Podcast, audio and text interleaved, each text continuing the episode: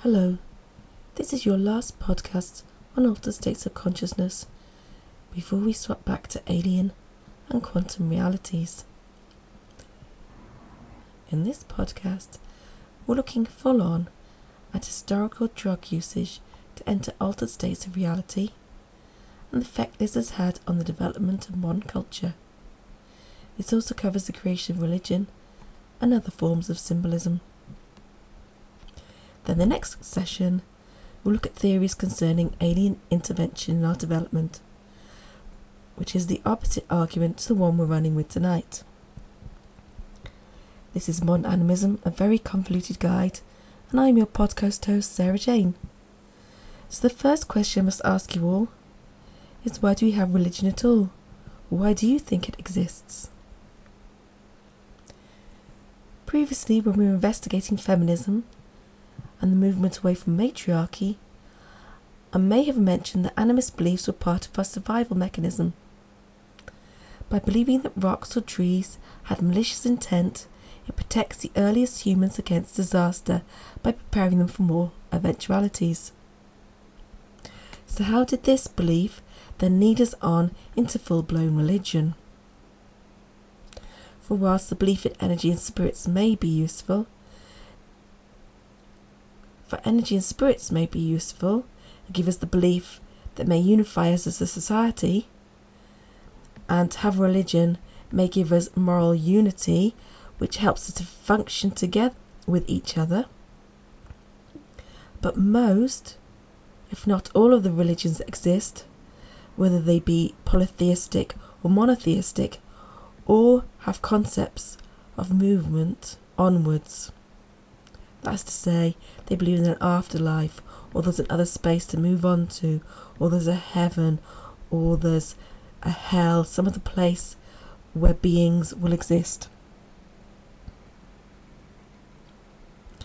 And this belief is possibly the most bizarre of all our beliefs, especially if you think of it out of context. For the belief in energy of quantum entanglement appears to be the most illogical for there there is a basis of observation, and beliefs have a function. And the concept of afterlife here is something for which there is no evidence, for which a belief in this doesn't have an obvious biological or evolutionary advantage, well, insofar that we can discern. So, how would we even gain an understanding of God or gods?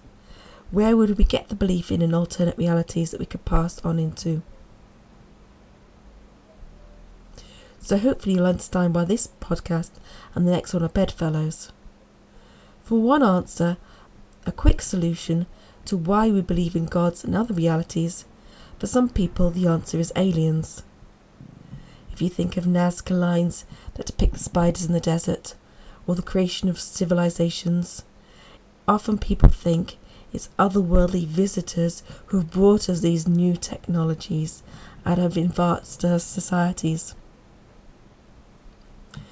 But for most animists around the world, the creation of alternative worlds consistently only refers to altered states of consciousness.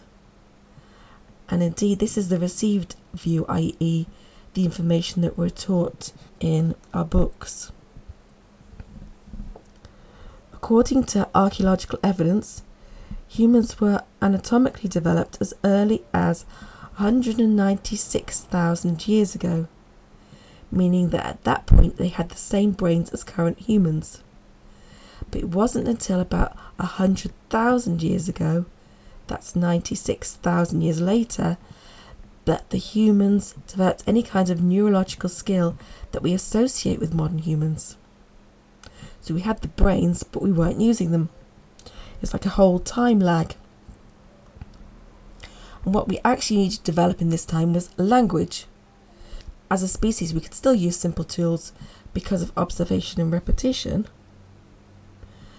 But after that point in time, we change. We're looking at the development of many different skills, not just in tools.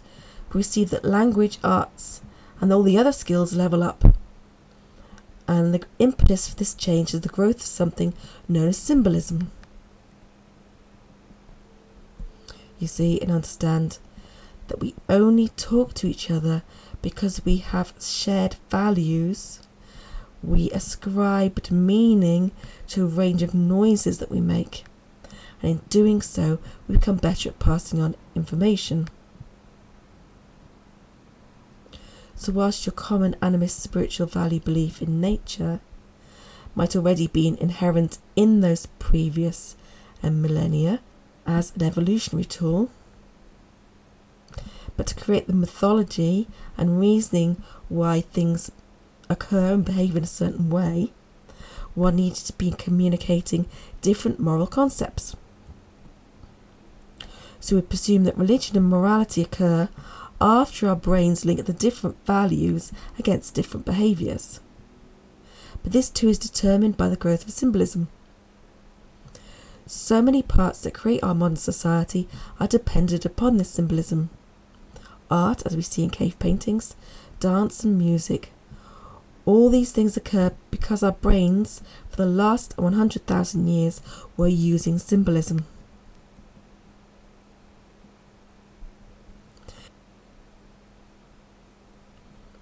And since we still have that art, since we see that we develop tools and we have the physical remains, we can also semi determine the types of changes that were occurring that created the changes of the humanoid brain.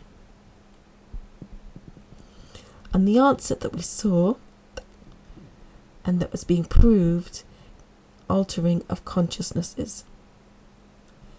Indeed, because although humans have existed in this form for 195,000 years, we've probably only been using and discovered the use of hallucinogens for the past 100,000 years. And in that process, we began to see the development of shared concepts that will allow us to pass wisdom on to future generations.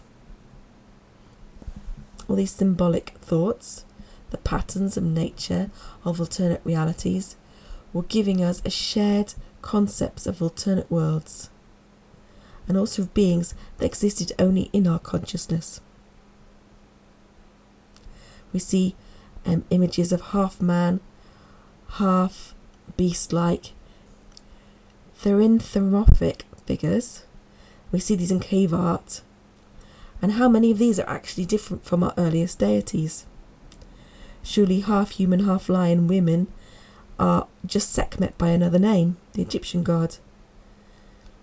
And perhaps in that earlier period she didn't have a name. Perhaps it was just an image that we were seeing, that we were drawing, that was just linked in an unconscious mind. Maybe we do associate that figure with power, not as a goddess in that stage. Of these therianthropic figures, um, lion humans come into existence. They start across in Africa and spread across Europe about 35,000 years ago. So they're much later into cave art, but quite similar to our religious ideas. And they show the movement towards a system of deities and indeed towards ancestor worship. Because prior to this point, animals were still the subject of cave art, we don't see the crossover of living species, but half human, half animal. But we do see imagery that suggests that humans are dying or in a state of death. You might see them cross through with lines or with arrows, or perhaps even falling. And then you see in that same stage that the humans become to change and they become, as they fall or they are prone in diagonal angles, that they become something else in that process. And if you're watching this podcast, and some of them, when you open it, they'll give you little thumbnails when they give you the description. On the podcast for trance and consciousness, you'll see that figure falling. He's dying and he's falling into that trance state. And in this falling state, he transforms into a bird, and his face grows a beak, and his fingers become jointed as a bird's would be. So, in the middle stage of cave art, we see signs that humans are undertaking these mystical journeys. And sometimes the practitioner falls into a trance, but on other occasions, the symbolism is for death and the transmutation of the soul. But then, before that, the earliest cave art, there's no sense that animals exist in a supernatural state. There are drawings of bison and buffalo and, and sometimes giraffes, and there are handprints, dots, and animals. But to my knowledge, there are no themes of anthropomorphism where animals or humans exchange places. And so we see a simplified story of human development, that the creation of symbolic elements that later become a form of mythology that can be passed on to future generations. And this is what the received information would tell us. Trance work, alternate consciousness, is almost entirely accepted as the anthropological view for the development of human society.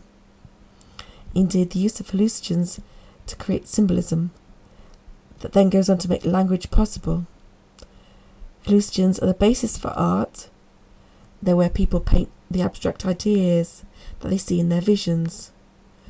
Hallucinogens are also the reason for the drumming and vocal toning they make of symbolic sounds to encapsulate and heighten the experience of the vision. In the same way that disco sounds emerged out of the illicit drug use in the 60s, and you realise that the length of time that an LP played for was supposed to equal the length of your average acid trip. And I think something about the lines of Donna Summer's disco classic I Feel Love, and it repeats on and on. And she had to stand there and dance when there wasn't any lyrics going on because they'd extended it for that acid trip. And through this medium, trance music becomes dance. And think of the speed of the jitterbug and the use of coffee as a stimulant. Drugs have this intimate connection with art, music, and dance. And looking back to my previous podcast where I spoke about Sufism, folk Islam, Rastafarianism, and etc. So even today, music, song, and drug taking are linked to religion. And not only these things, they relate to the building of religious culture that are orthopraxic by nature, where religion is experienced through the entrainment of different people coming together and their experiences becoming synchronized. In this scenario, changes to our society, morality, behaviours, and hobbies all become linked because a certain style of drugs becomes available, where this drug is illicit, such as heroin, or widely available like caffeine, it doesn't matter not. Because the drug finding its way to the masses creates changes in our consciousness through the application of art. Now, this, of course, should be the end of the story. Religion evolves from trance states and the creation of shared symbolism and the same symbolism that makes communication possible. And it would be finalised except for two factors. There are the two th- things that bother me about this reasoning. One being that whilst the belief in the supernatural was an evolutionary tactic, is the need for religious mythology also important for our species' survival? Hence, how abundantly it's spread across our species. Is it that important? That it's part of our DNA. Can we assume that religious belief in this concept is the only single reason for the development of arts communication and the passing of culture to the next generation? Without the existence of trance consciousness, would we not have evolved? But the byproduct of that evolution was religious mythology, so that one cannot exist without the other. And through these combined processes, we've come to conquer um, conquer the planet. Therefore, our consciousness is important for our survival in gaining control of all the natural resources. The second problem to reconcile is that just because gods and other worlds mm. appear to us through trance state, does this mean that gods and alternate realities are not real and are just figments of our combined or collective unconsciousness? to borrow a phrase from Jungian dream theory. Are the ideas of gods only symbolic and they purely refer to a communal archetype? Now, we haven't covered the concept of collected consciousness yet, and its main modern variation, the collected unconsciousness. So, the best answer I can give to this question at this moment lies in anthropoid theory, in which nothing occurs in our universe separately from other parts of the universe. For what we see and learn here must be reflected in what's happening in the wider universe. so our planet's evolution is matched by occurrences outside of the planet, outside of the universe. Because doesn't each part of the universe come from the same source, from the same materials? And any effect that we may see within humans must be repeated outside of our universe. And whether this occurs as we imagine is in fact difficult to reconcile. But theory suggests that we couldn't even imagine a possibility if that possibility didn't exist somewhere. It's in fact the ultimate version of probability theory. Why should certain materials affect us in this way, and conversely affect the other universes and materials in the same manner? Why does consciousness even exist, and for what purpose? We can come back to this when we look at the concept of group souls or archetypes.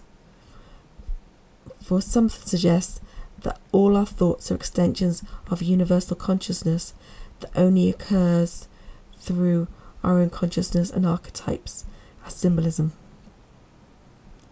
And of course, there is still the belief that nothing that exists is real anyway. Perhaps we perceive a reality is to be more stable than actually physically is.